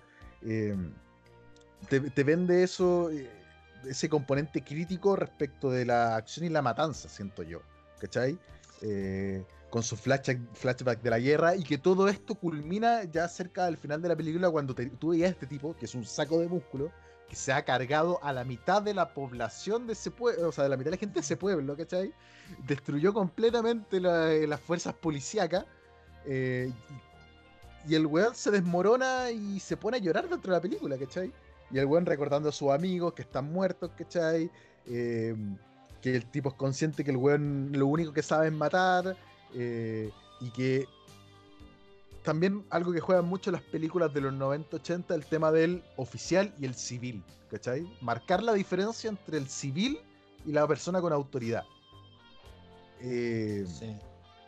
y que Rambo, eh, Rambo juega con eso, ¿cachai? Eh, y, y el tipo eh, te lo venden algo que es en la época, ya no tanto hoy, en día, por, el contexto actual a nivel mundial, eh, me refiero a esta, entre comillas, paz que hay o tranquilidad, eh, no se da, la gente que volvía de Vietnam, únicamente el weón que asesinó a todo el batallón y que se fue condecorado el weón que vivía bien, ¿cachai? Pero el soldado normal volvía a un, volvía un mundo del que el weón ya no estaba in- inserto, ¿cachai? Tenía que volver a insertarse y volvía a un lugar donde el país no le reconoció nada, ¿cachai? Y que eso es lo con lo que juega Rambo. El tipo es un tipo que volvió de la guerra, el weón no encaja, el weón va, va a buscar a su último amigo que queda vivo y se encuentra que no existe ya, weón. El tipo ya no sabe qué hacer. Y, y disculpa si me estoy guiando demasiado en la profunda con Rambo. Eh, a lo mejor estoy sacando weas, que- inventándome cosas. Eh, pero juega mucho con eso, ¿cachai? Yo- y el tipo lo dice, yo no quiero pertenecer a esta sociedad porque no encajo, no, no, no, no tengo a nadie. Y a, y a la vez la sociedad también lo trata como un paria. Eh, no, sí, estoy. eh, eh, ahora me meto yo. Eh, Ah, estoy de acuerdo y de hecho. Y de hecho, eh, bueno, es que Rambo está basado en una novela que es justamente First Blood. Y Sí. la. Y, y como se llama, es justamente esa perspectiva. Que yo recomiendo un documental que se llama Hearts and Minds, so- eh, Hearts and Minds eh, sobre el tema, que es básicamente el- todos los veteranos de Vietnam que están hechos concha, muchos de ellos que van y se eh, eh, aíslan de la sociedad porque ya no pueden insertarse eh, exactamente. Y otros que empiezan en básicamente en depresión o vuelven a una América que está dividida donde en el batallón daba lo mismo de tu religión, color o lo que fuera y en América está más vivo que nunca ese tema. Entonces como que entra todo eso en, en juego, ¿viste? Y, y afectó, o sea, quebró una generación entera, más aún considerando que después de cierto año en adelante en Vietnam te enrolaban aunque vos no quisieras, ya no era voluntario el sistema, era Claro. por- Bueno, ahí el mismo, el mismo Rambo lo dice. Que de verdad, perdón si doy tanto vuelta a Rambo, pero de verdad me gusta mucho y encuentro que la película tiene mucho componente interesante que se mira a huevo. y siento que Rambo no tiene el reconocimiento que debiese tener. Eh, pero el tipo lo dice: Yo no busqué esto, tú me buscaste a mí para llevarme, ¿cachai? Y, y juegan con Claro. eso también de que el general de guerra creó a Rambo, ¿cachai? Ya, ya, ya ni siquiera lo ven como individuos, lo ven como máquinas de matar. Claro, sí. Sí, sí, es, es cierto. Puta, hay una anécdota. Hay una anécdota. Me- en, el, en el bar en el que tenía mi viejo, eh, uno de los chabones que iba era un estadounidense y era veterano de Vietnam. Entonces, el chiste, el chiste era que le decíamos, viste la secuencia donde justamente Rambo se pone a llorar y empieza a decir como, y, y busqué las malditas piernas y no encontré las malditas piernas. Sí. Bueno, le decíamos eso.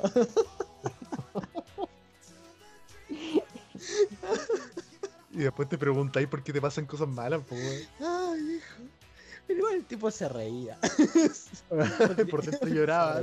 Creo que se reía. O, mi viejo, creo que mi viejo nunca le. O sea, creo que se lo decía una, un amigo y a lo mejor nunca lo escuchó. Ojalá que nunca lo haya escuchado. una cosa así. Bueno, yo quiero dar el pase ahora. eh, para aquí poder entrelazar todo lo que hemos hablado y es hablar de la evolución del cine de acción y la figura del héroe antihéroe desde lo que desde esta época que estamos conversando tanto hacia la materialidad de la actualidad, ¿cachai? De, de- de estos sufrimientos que, que expresaste al hablar de ciertas películas.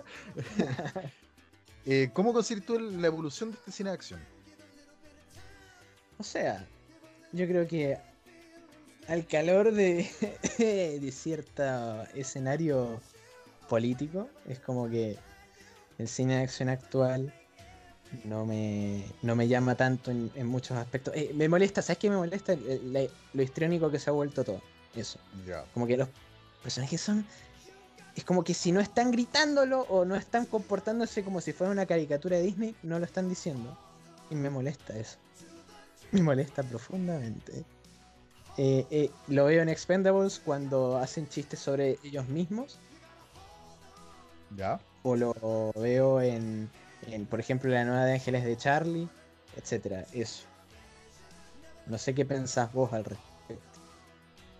Eh, sí, mira, para ir como siguiendo un hilo, yo creo que la evolución del género eh, ha ido a la par de la generación de actores. ¿Cachai? Eh, si te vas a los 70, 80, se repiten mucho los actores de la- en las películas de acción. Eh, es como, se vuelve un nicho, ¿cachai? Eh, por lo que decíamos al principio de Andrew Robinson actuando en. eh, haciendo de malo en una y haciendo de policía en otra, ¿cachai? Porque. eh, o sea. eh, espera, porque se me fue la idea, weón. Aparte que se juega mucho con, con lo que decís tú, porque el tema del policía que rompe las reglas para un fin específico, ¿cachai? Que, pero eso es más del cine antiguo y que a la larga va evolucionando eh, a la par de los actores. O sea, ya, ya dejáis de tener a los Stallone y a los Arnold Schwarzenegger como las figuras viriles que únicamente saben matar, ¿cachai? Eh, que ellos dos son al margen de la misma edad, están rondando, o sea, están los setenta y tantos años, ¿cachai? Y, pasáis a otra generación donde las escenas de acción, no quiero decir, o, la trama de la película de acción es, entre comillas, más elaborada, y tenía una nueva generación como Keanu Reeves o Liam Neeson, ¿cachai? Eh, que ellos están en los cincuenta y tantos y podía incluir hasta Bruce Willis, que es una generación anterior, pero posterior a Arnold Schwarzenegger y Stallone, ¿cachai? Que el Bruce Willis está en los 60 y algo. Eh, por margen, llevándonos por márgenes de 10 años, ¿cachai? Pero ya son otras generaciones, ya son películas muy diferentes a las que eran antes y que tienen un componente eh, de desarrollo muy distinto a raíz de que los actores ya son diferentes. O sea, Keanu Reeves desde a sus 20 años tenía mucho más habilidades actorales que Art- eh, Stallone y y Schwarzenegger, por ejemplo. Eh, ya sea con Point Break o eh, una película que me acordé ahora último que era Máxima Velocidad. Uh, La del. que tuvo una, una cantidad de secuelas y adaptaciones. O sea, tenía, máxima velocidad era en el bus que no podía detenerse, si no me equivoco, o era el auto. sí. No, el Que bus. Hay una del avión que no puede detenerse y una, weón, de la lancha que no puede Del barco. del barco, y barco, todo. sí. Oh, la del barco es muy mala, weón. Y no se actúa. eh, Ah, ¿quién actúa en esa película? William Dafoe, Ah, creo que. Willem Dafoe sí hace el malo. Willem Dafoe Eh. hace el malo, pero actúa este otro tipo, o sea, esta tipa, la mm, Julia Roberts, si no me equivoco. ¿No era en la 1 donde actuaba Julia Roberts? Yo sé que Julia Roberts actúa en la misma que actúa Willem Dafoe, porque la he visto varias veces. Y que, la, y que la trama es tan mala, la trama es tan mala, o sea, Julia Roberts se ve llevada al barco porque la pareja le había vendido una historia de que era como, no sé, un ejecutivo y en verdad lo descubre que era policía de, de fuerzas especiales. Oh, no, qué mal. Y eso conlleva a que ella se enoje con él y él para solucionar el asunto la lleva a un crucero. Y que mágicamente en ese crucero también va William Defoe con una bomba. Oh, no, qué mal. o sea, si a mí me mienten, con que, o si una, una pareja me miente con un trabajo y, y pasáis de vender hamburguesas en el McDonald's a estar matando terroristas, yo me la como que me, me alejo. Pero bueno, eh, ¿cachai? Entonces tenía un diferente, empieza a variar el género, pero a raíz de encuentro de, de los actores. Eh, tenía Tom Cruise, que también está entre los cinco, que hablo de la misma generación, ¿cachai? Los cincuenta y Sí. tantos, con Misión Imposible. Eh, ¿Cachai? Eh, Y, ahí, y, a raíz de estos actores van cambiando también los diálogos y el mismo ritmo de la película. No, no me puedo eh, imaginar a, ya sea Tom Cruise o Keanu Reeves en, su veintena eh, actuando de Rambo, de Depredador, etcétera, ¿cachai? O son Depredador, etcétera. No me los puedo imaginar, no encajan en ellos. Porque la película no está hecha para ese tipo de actor. Claro. Igual, igual yo hay algo que tengo que confesar acá. Que yo, por ejemplo, comparto con gente que ve mucho más cine de pochoclero o de acción actual. Y la, digamos, la gama de películas que hay para disfrutar hoy día es mucho más amplia. O sea, tenés mucho más. Y han, han aparecido, además, hay más países haciendo películas de acción, tenés más, más alcance de Japón, de China, etc. Claro. o sea, la gama es muy alta, porque por ejemplo tenés las nuevas de Misión Imposible que la mayoría le encantan, o tenés si no eh, ocasionalmente Kingsman, o tenés, eh, qué sé yo, eh, Salt, o etcétera. Es como que Claro. hay bastante. Solamente que no sé qué me pasa a mí, te juro que no sé qué me pasa a mí, que no me veo viendo más. No me veo viendo más de eso. Es, que- Es es como creo- que... es como todo en la vida, porque yo no sé si quiero ver una Misión Imposible 6, ¿cachai? Es como, weón, ya he tenido suficiente. Eh, esa es la weá. Y que, y que se mantienen por el actor, weón. Y, vende, ¿cachai? Pero si sacáis a Tom Cruise, Misión Imposible no va a vender. ¿Me entendí? Claro. Sí. Eh, O, o si no es esto con, con Rápido y Furioso. Es como que Rápido y Furioso se ha vuelto tan espera, grande. pausa, pausa, pausa, pausa. Rápido y Furioso es una adaptación de Point Break, conche tu madre. Es una adaptación de Point Break con autos. Puede ser. Es el policía metiéndose en la banda criminal. En El asunto es que acá, en- a diferencia de Point en- Break, No, pero, pero voy al concepto, ¿cachai? Y, Sí, y- sí, sí. y- y lo leí en muchas partes, weón. Y, y en muchas partes consideran que es una adaptación de Point Break. Porque Point Break tuvo su adaptación en 2015, creo. Una, un remake. Pero, pero gente que de verdad se considera dentro de- del círculo de, de cine como una que adaptación. haya, que haya un círculo de cine en torno a Rápido y Furioso. eh, Ay, ve, ve, ve, es que. Rápido, Rápido y Furioso es completamente diferente a, a- O sea, lo que es Rápido y Furioso 1 es absolutamente, completamente y demasiado diferente a, to- a cómo está siendo ahora, ¿cachai? Eh, Yo, ah, yo tengo que confesarte, he visto solamente la 3 y la odié.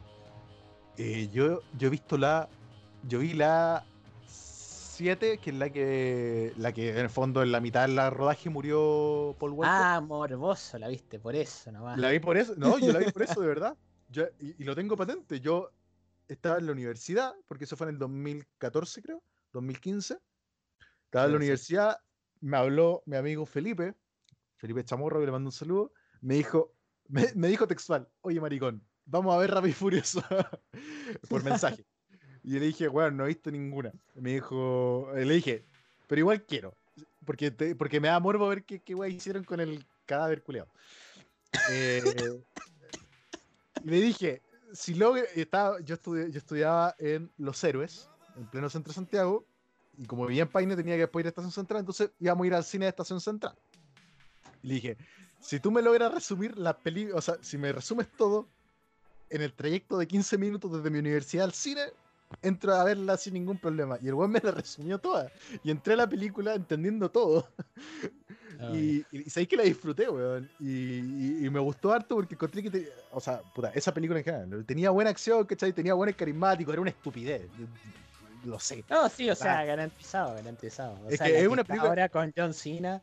Es una película palomitera, ¿cachai? Completamente. Pero me interesa verla porque veo actores que me dan risa verlos, ¿cachai? Y porque, entre comillas, las escenas de acción son entre- o, las de pelea, ¿cachai? O sea, ver a Jason Statham agarrarse a combos con Joe Johnson es entretenido, ¿cachai? Y las escenas bien logradas. Que te la tomé en serio otra cosa, pero las escenas también logradas. Entonces yo lo encuentro entretenido. Tenía explosiones, tenía autos bacanes. Obviamente que a mí no me gusta la, el- los autos, no soy fanático. Lo encuentro bacanes. Eh, tenía actores carismáticos, eh, tenía mujeres en poca ropa, tenía hueones musculosos, tenía esto otro, ¿cachai? Entonces la weá un conjunto que vos decís, mierda, esto weá, quiero más de esto, por favor. Entiendo que no te guste completamente, ¿cachai? Si, si a mí tampoco me gustaba hasta que vi la weá y dije, oye, no, no es tan malo la weá. Es como para desconectar el cerebro, netamente. Claro. No, sí, yo entiendo. Esta es, una, esta es uno de esos clásicos debates donde a mí eh, siempre terminan iguales. A mí me dicen, ¿sabes qué lo que pasa? Es que a vos no te gusta disfrutar de la vida, me dicen. Es que bueno, que no, no lo voy a decir porque eso ya lo doy por hecho, pero... eh, Pero, pero no sé qué me pasa, porque no les puedo. Es como que. eh, eh, Además, no me gusta el combo que tiene Rápido y Furioso con el reggaetón, viejo. Ah, ya. Pero, que, sí, sí, sí. Pero yo encuentro, encuentro chistosa esa weá. Que de repente estás viendo la película y te sale. weá, creo Don Omar. sale Don Omar y la otra sale Prim. Es que eso es chisto- es que ahí encontré la gracia de la weá. Porque tenía No. Don Omar haciendo de un personaje y en la película siguiente el personaje lo está haciendo eh, Prince Royce, ¿cachai? Y no te lo puedes tomar en serio, de verdad. Y aparte que empiezan a aparecer actores antiguos, o sea, sale este tipo, el. El. Ah, concha su madre, ¿cómo se llama? El que hace. Ah, no, se me olvidó. El que trabaja en la cosa. Kurt Eh, Russell. Sí, weón, aparece, ¿cachai? Y aparece haciendo de él mismo. O sea, es un personaje, pero weón actúa de él, ¿cachai? Claro, el sí. es el mismo actuando, entonces te da risa, weón. Porque te, te tenía estos weones musculosos eh, y, y te meten a este tipo que tira frases cliché, ¿cachai? Y que no encajan, pero los weones se lo toman en serio, entonces yo creo que ese es el tema. No, no es que no disfrutes, sino que uno tiene que ir con la perspectiva de que vaya a haber una mierda y que, puta, weón, apagar el cerebro y verlo, nada más. Claro, sí, sí. No, es no, como que- no te voy a obligar a verlo, si yo sé que no la vayas a ver nunca, pero. no, pero te, te No, pero- mi perspectiva. pero onda, eh, puedo disfrutar. eh, por ejemplo, a mí me gustó mucho Mad Max, la Fury Road. Pero, pero no logré encontrar como lo mismo en Misión Imposible, o en, en Rápido y Furioso, o en Hobbs and Shawn, que es la que sacaron que es un spin-off. de Ah, los sí, no, esa, personajes. esa no me interesa verla. Eh, Bueno, pero eh, te- conozco mucha gente que, eh, o sea, con muchos amigos míos que las disfrutan muchísimo. Entonces yo igual como que me agarra medio la envidia, así digo, ¿qué, qué estoy haciendo mal? Que no puedo... o sea, No puedo esa película. Es que, es que yo creo que esas películas tenés que verla con gente.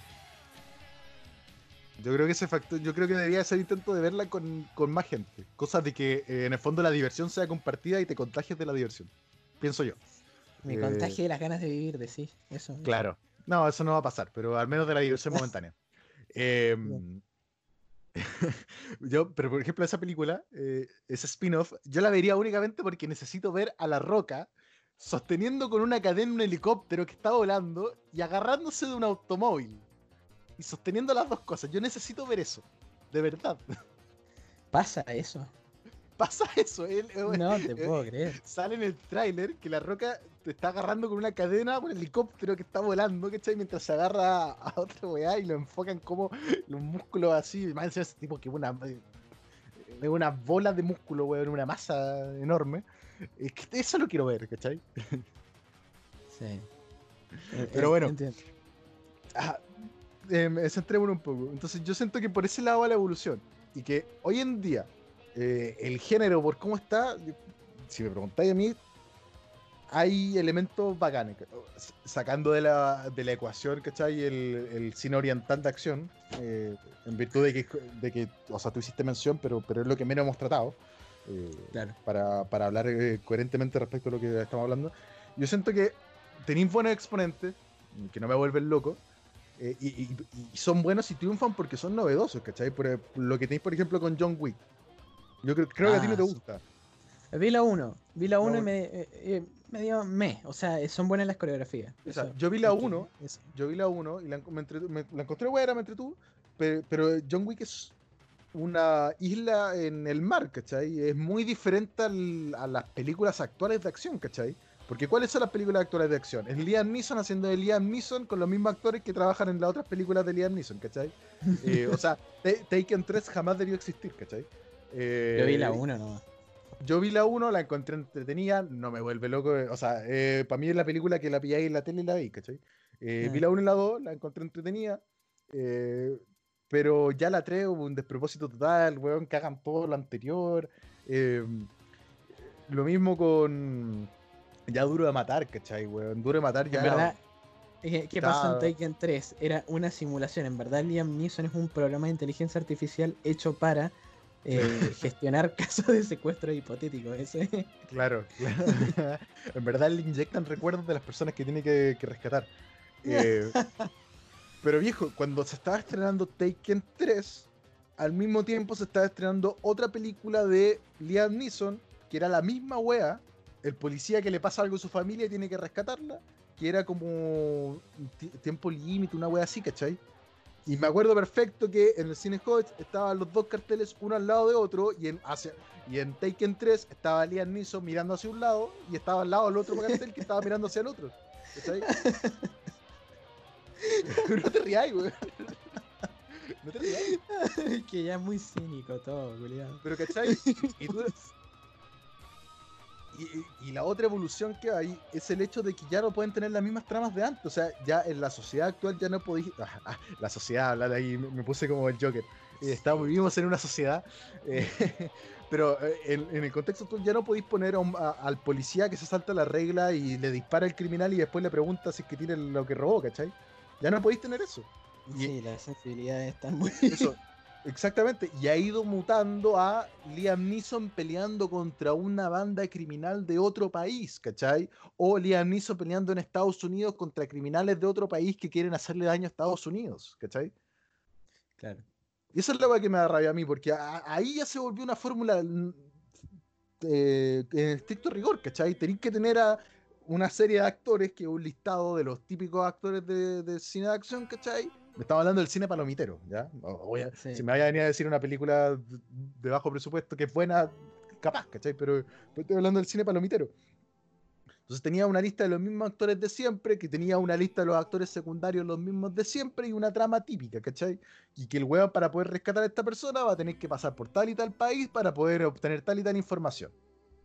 ¿Me entendí? Sí, o si no, o si no la nueva fórmula también es mucho de que ahora el enemigo es el gobierno de Estados Unidos. Vos, por ejemplo, es eh, ¿cómo se llama esta película de Angelina Jolie? Donde es Salt, justamente, Salt, sí. sí. Bueno, Salt, el enemigo en el fondo es el gobierno. O, o si no, en American Ultra eh, está con Jesse Eisenberg y la mina esta de Crepúsculo, que los dos justamente es como que los persigue la CIA. O si no, em, ¿cómo se llama esta otra? Bourne. tenemos. Bourne, Jason Bourne, todas las Bourne, películas son él huyendo del gobierno. Y, Y que, así, ya- y es- que después, y eso es lo otro, y las compañías por no dejar morir la saga, weón, empiezan a cambiar al personaje principal por otro, ¿cachai? Eh, y manteniendo el mismo título. Y en- entonces para mí el género de acción ha ido mutando, y por, y por eso te digo que John Wick eh, es, un- es una isla dentro de este mar, ¿cachai? Porque independientemente te guste o no, es una weá diferente completamente. Porque ni siquiera se toma en serio la misma película, ¿cachai? Eh, sino que va como que toma mucho de lo, de lo antiguo, de, ¿cachai? De, está este problema, hay que matarlos, listo. No, Claro. Así se soluciona la weá. Sí, Eh, es cine acción básico y, y así es como vos estás por las coreografías, ¿me entendés? Es por lo que, por ejemplo, a mí me gusta mucho Punisher Warzone. ¿La viste esa? No. O bueno, es una película de acción buena. O, o tenía Mucho la que, la que vimos, ¿cómo se llama esto? La que el tipo Hardcore entraba al- Henry. Sí, exactamente. Eh, pero, pero yo creo que entonces el, cine de acción más tirado hacia lo antiguo, o sea, con, con, mayor nostalgia, ya se ha ido desembocando en, otros géneros, ¿cachai? Eh, eh, puta. Ahora no se me ocurre ninguno, pero, pero siento que ya va, va tirando para otros lados más que mantenerse dentro de la forma porque ya no se puede. Sí, o sea, ahora tenemos una visión más cínica con respecto a esas cosas que antes se veían.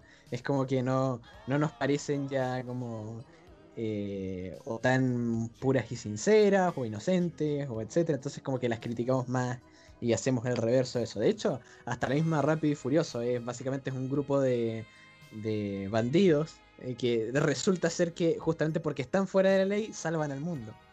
Claro. En vez de estar dentro y, y después salirse.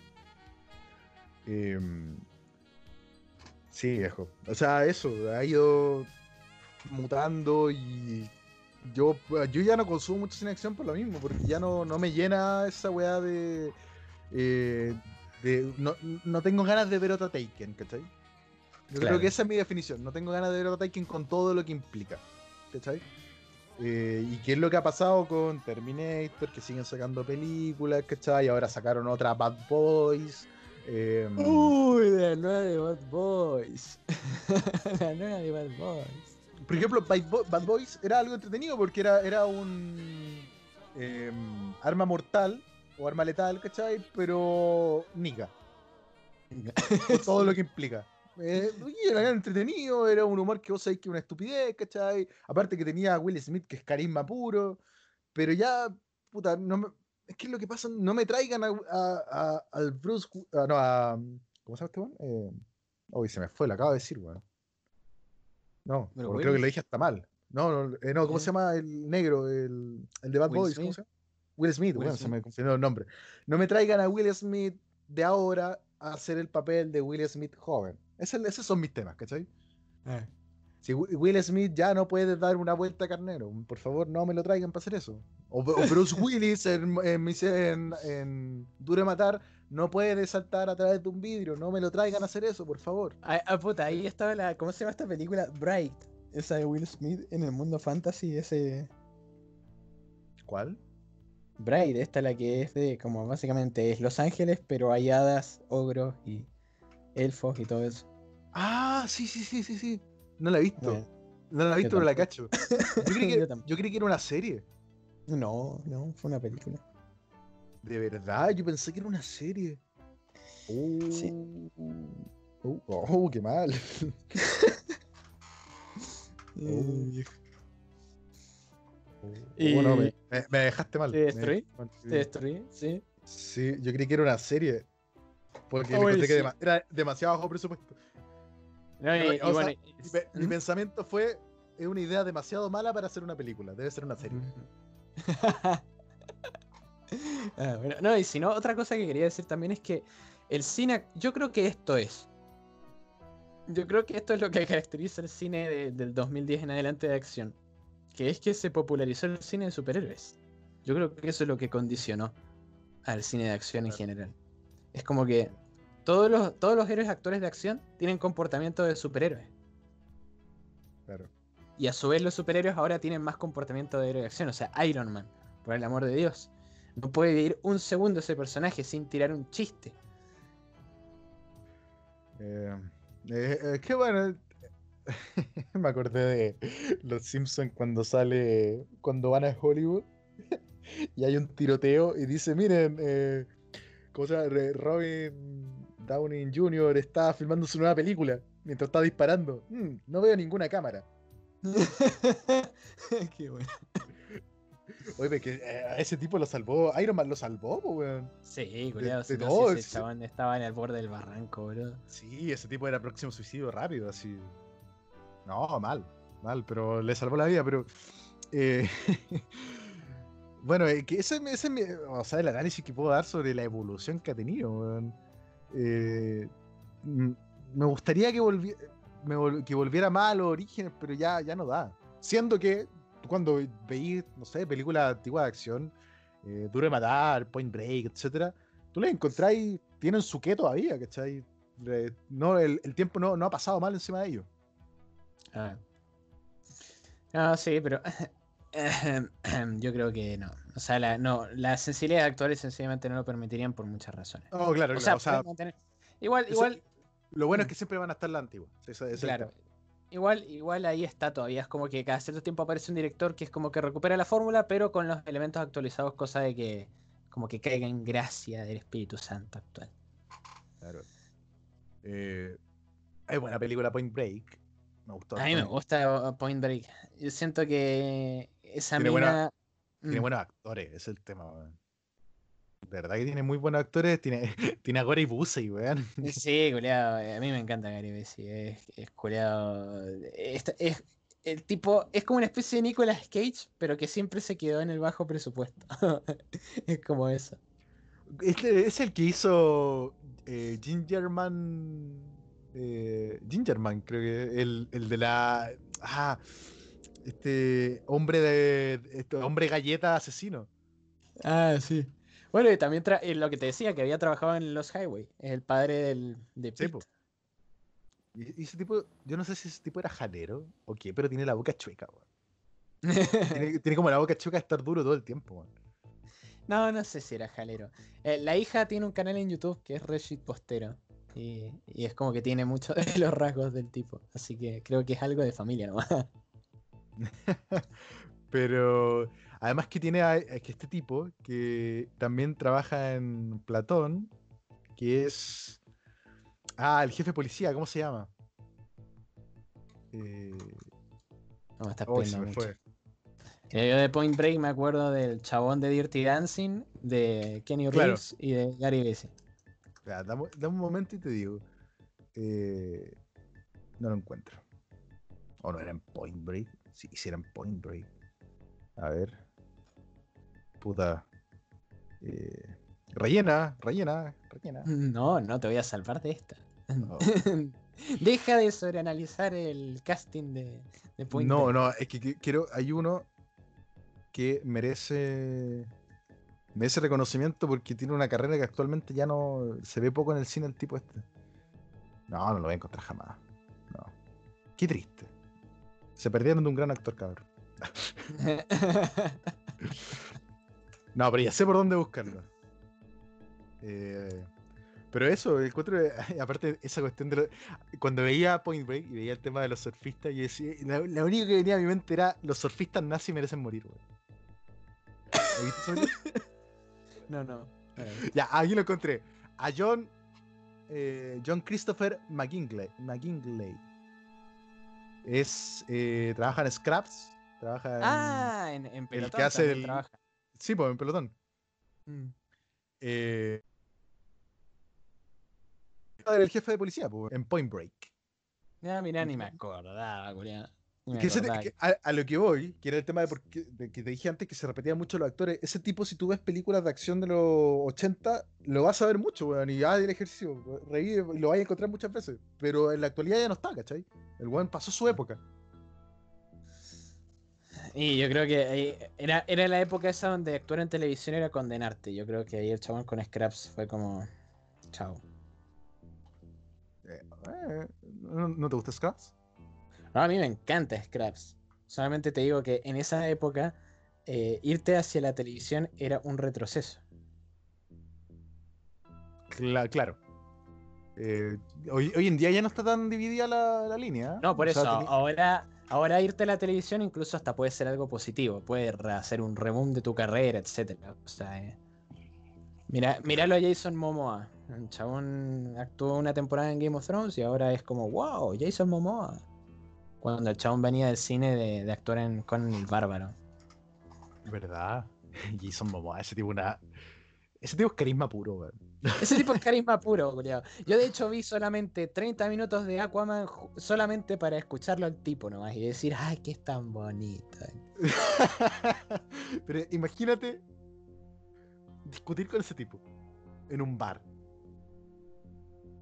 No, yo no discutiría con ese tipo. No discutiría con... Me sometería a cualquiera de sus argumentos, ¿me entendés? Si él te dijera que la serie Game of Thrones es perfecta, ¿qué le dirías? le diría, puede, puede ser, pero en verdad lo único que es perfecto es cuando vos estabas ahí, le das su toque.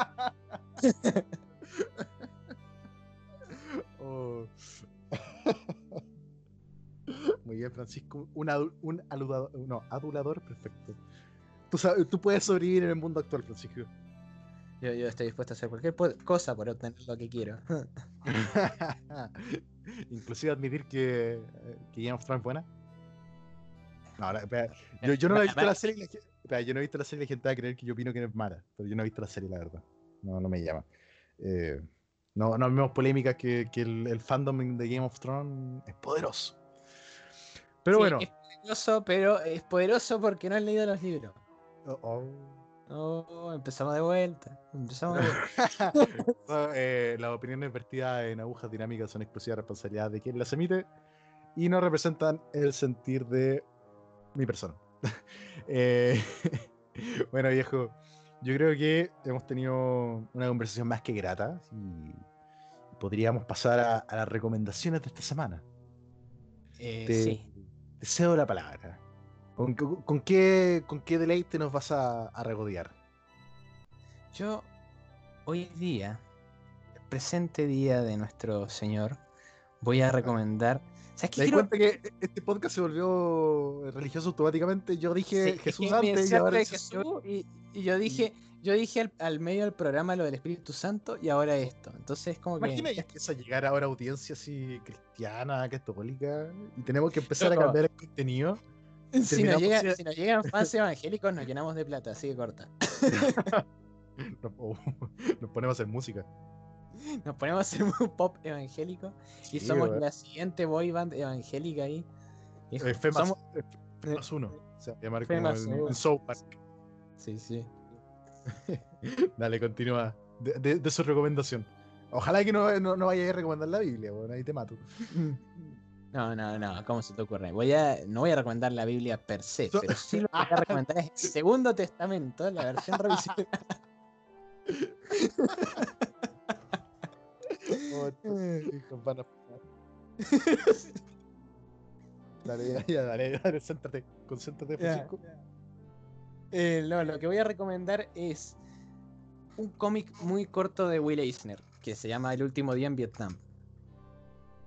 A raíz de lo. A raíz de. En verdad tenía una recomendación original que era un juego, pero la decidí cancelar al medio por lo que empezaste a hablar de Rambo. Así que lo que voy a recomendar es El último día en ¿Qué? Vietnam. No, no, a ver, pero necesito saber esa ese final alternativo que no, que no sucedió. Te, te lo digo después, porque si no ya estaría haciendo dos recomendaciones. Pero viejo, hazlo. y, y suplen mi recomendación que no existe en este momento. Qué basura de ser humano. Bueno, para. Dale, dale, ya continúa. Bueno, El último día en Vietnam es un cómic corto de Will Eisner que básicamente lo que hace eh, Will Eisner trabajó mucho tiempo como periodista y como eh, también, aparte de periodista, trabajó dentro del ejército en la parte de distribución de información. Entonces hacía cómics para como limpiar tus botas, como ver el armamento, etcétera, ¿viste? Era como instructivo. Y el tipo, a lo largo de los años que estuvo relacionado con el ejército, le tocó ver Segunda Guerra Mundial, Corea y Vietnam. Entonces son historias de esos tres frentes de batalla, pero no son historias bélicas onda de ah, un soldado que está metido en una trinchera y está esperando eh, que venga el enemigo o algo así, sino que son historias más por fuera. Por ejemplo, una de las historias que tenés es en un orfanato en Corea donde uno de los soldados estadounidenses está sumamente encariñado con los niños, entonces siempre lleva cosas y va a jugar con los niños.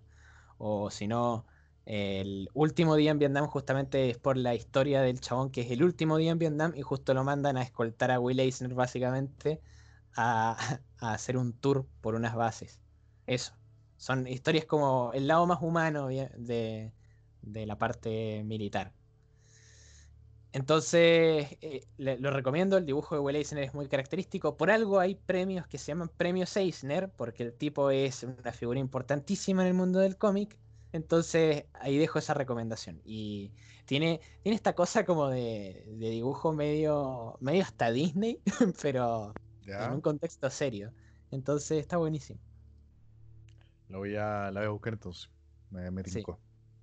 Y bueno, ¿y tu otra recomendación, Francisco? Mi otra recomendación es. El otro día estaba jugando. eh, tengo un amigo que es ultra fanático de todo lo que es FPS.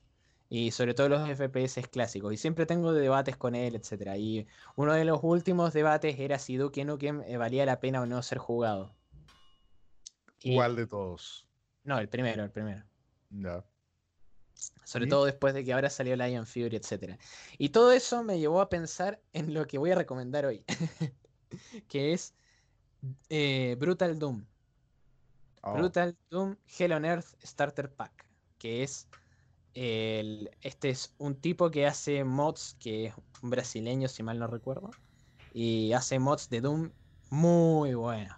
Y Brutal Doom es eh, básicamente una versión eh, que es como dice el título, más brutal de lo que ya era Doom. Entonces tenés mucho, primero, el, el gameplay totalmente renovado, tenés para mover el mouse para donde vos querás, las armas han sido también remasterizadas, eh, los bichos ahora tenés como mucha más variedad, los escenarios tenés tres campañas en la Tierra, en el infierno y en la base de Marte, pero todo en el mismo juego. eh, y además de eso tenés como más variedad en los niveles. Esto como una versión completamente remasterizada y brutalizada del Doom. Eh, puedes hacer ejecuciones, puedes levantar el dedo del medio, puedes patear bichos hasta la muerte. eh, ¿Cómo se llama? También podés. eh, bueno, te- tiene como referencias a varios juegos de id Software también. O sea, es como una versión. Y, ah, y también puedes seleccionar el nivel de sangre que crees en el juego. Y hay uno que ya se llama Anime de los 90 y es chorretes de sangre por todos lados. Así que les recomiendo eso, sí. Y además, cualquier PC en esta galaxia, por más papa que sea, puede correr eso. Así que les recomiendo. Hasta el celular corre esa. Sí. Eh, muy, muchas gracias, Francisco, por, por esas dos recomendaciones. por eh, tu hueco en el programa. Exactamente. Pero yo, antes de, de cerrar, quiero hacer un comentario que me pone muy triste. Que es que la película Capone, que estrenó hace poco, tiene muy malas críticas. Y yo tenía ganas de verla Con Tom Hardy. con Sí. Tom Hardy. Tiene Sí. 4,5 de 10 en Film Affinity, 4,8 de 10 en IMDb y 42% en Rotten Tomatoes. Sí, he escuchado que no. Que no. Es el mismo director de Chronicle. Que está buena Chronicle. Yo creo que. Bueno, Capone tiene varias películas, o sea, o aparecen varias películas también. O sea, tiene su propia película Capone del 75, eh, una del 59. Sale también Los Intocables, hecho por, eh, eh, eh, actuado por Robert De Niro. Robert De Niro. Sí. Pero me pone triste porque de verdad tenía ganas, le tenía fe. Aparte salía Tom Hardy, me gusta Tom Hardy. Pero bueno. Una, una Pero más. Ah, sí. Pero igual, eh, y era interesante el tema porque era Capone saliendo de la cárcel con Alzheimer. Esa era la Sí. trama. Sí, bueno, lástima. Eh, bueno, yo creo que es momento ya de, de cerrar el programa. Eh, ha sido una grata charla, eh, con muy buenas recomendaciones por mi parte. Eh, eh, bueno, Francisco, ¿algo que decir? No, nada, solamente eh, aceptamos sugerencias, recomendaciones, como decimos siempre, y sí, bueno, compartan, de ser posible. Por favor. Hipotecamos nuestra casa para poder pagar esto. Y vos hipotecaste tu casa, yo ya hipotequé los órganos, coleado. y, ahí, y, y él que servía nomás. ¿Y él qué Eh, servía? claro. Ya viejo, eh, ha sido un gusto charlar hoy día contigo. eh, te mando un abrazo y un abrazo a todo el que esté escuchando esto. Saludos. Saludos y nos vemos en una próxima oportunidad. Adiós.